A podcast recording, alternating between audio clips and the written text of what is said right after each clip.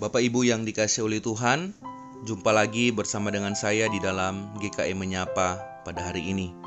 Bapak Ibu yang terkasih, hari ini kita akan sama-sama merenungkan satu bagian firman Tuhan yang diambil dari Lukas 22 ayat 67.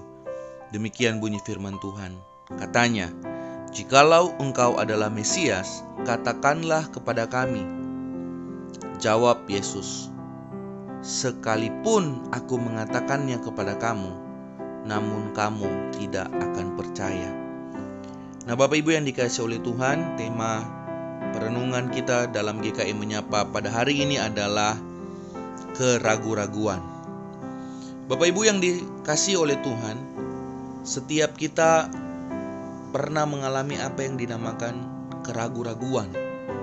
Ya, secara khusus dalam kehidupan kita ketika kita sedang bergumul sesuatu kita sedang mendoakan sesuatu, kemudian kita berpikir, mungkinkah Tuhan menjawab doa saya? Mungkinkah hal ini, permasalahan ini bisa terselesaikan? Mungkinkah ini bisa terjadi? Bagaimana Tuhan memulihkan keluarga saya? Dan per, dan pertanyaan-pertanyaan lain yang di situ kita sedang ada keraguan-raguan. Nah, Bapak Ibu yang dikasih oleh Tuhan, bagian firman Tuhan yang kita baca hari ini itu sedang berbicara bagaimana ada imam-imam uh, kepala ahli-ahli Taurat dan mereka pada waktu itu uh, ada berhadapan dengan Yesus di mahkamah agama. Kemudian mereka mempertanyakan ini kepada Yesus. Mereka tanya, "Kalau kamu Mesias, Coba kamu berikan jawaban kepada kami. Coba kamu sampaikan kalau kamu itu Mesias. Kemudian apa yang Yesus bilang? Sekalipun aku mengatakannya kepada kamu, namun kamu tidak akan percaya. Nah, Bapak Ibu yang dikasih oleh Tuhan ini yang memang bagi saya real terjadi bahwa ketika Yesus mau mengatakan sesuatu bahwa dia Mesias, dia penyelamat, dia Allah yang berkuasa, dia Allah yang hebat. Dia adalah dokter di atas segala dokter. Dia adalah Allah yang maha tahu, Allah yang dahsyat.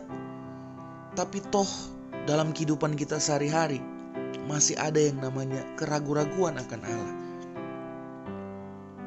Bapak Ibu bagian firman Tuhan ini sebenarnya mau mengingatkan kepada saya dan saudara bahwa sudah saatnya kita belajar untuk percaya Tuhan 100%. Kita belajar percaya dia adalah juru selamat dalam hidup kita.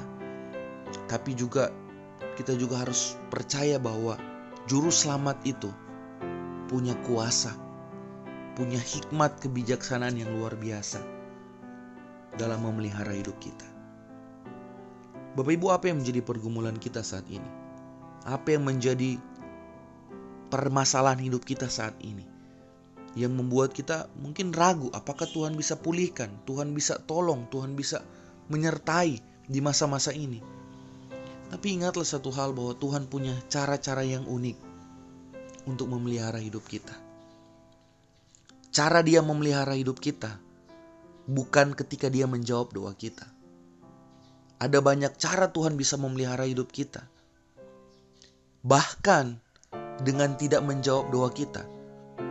Itu adalah cara Tuhan untuk memelihara hidup kita karena tidak semua doa yang kita naikkan di hadapan Tuhan itu menurut kehendaknya Bapak Ibu. Tuhan tahu jauh lebih dalam dari kita apa yang akan terjadi, apa yang harus terjadi dan bagaimana membentuk hidup kita. Karena itu Bapak Ibu yang kita butuhkan saat ini adalah trust God Percaya dia sedang dalam proses memulihkan hidup kita. Percaya dia sedang dalam proses bagaimana menyatakan kuasanya, menyatakan kasihnya di tengah-tengah kehidupan kita. Belajar untuk percaya Tuhan bukan 99%, tapi 100%. Dan kalau kita mau Tuhan memelihara hidup kita, menyertai hidup kita, biarkan dia menyertai hidup kita sesuai dengan caranya, bukan sesuai dengan cara kita. Di sinilah kita perlu belajar untuk trust, beriman kepadanya. Tuhan berkati setiap kita. Mari kita berdoa. Tuhan Yesus ampuni kami kalau di masa-masa ini kami tahu Tuhan Maha Kuasa, Tuhan dahsyat, Tuhan hebat, tapi itu secara teori saja. Ampuni kami kalau kami masih sering kali meragukan itu. Biarlah Tuhan kami belajar untuk membiarkan Tuhan bekerja dengan caranya Tuhan bukan caranya kami. Kami serahkan hidup kami, kami serahkan pekerjaan kami, kami serahkan keluarga kami, kami serahkan pergumulan-pergumulan kami ke dalam tangan Tuhan. Terima kasih Tuhan, dalam nama Tuhan Yesus kami sudah berdoa. Haleluya. Amin. Tuhan berkati setiap kita.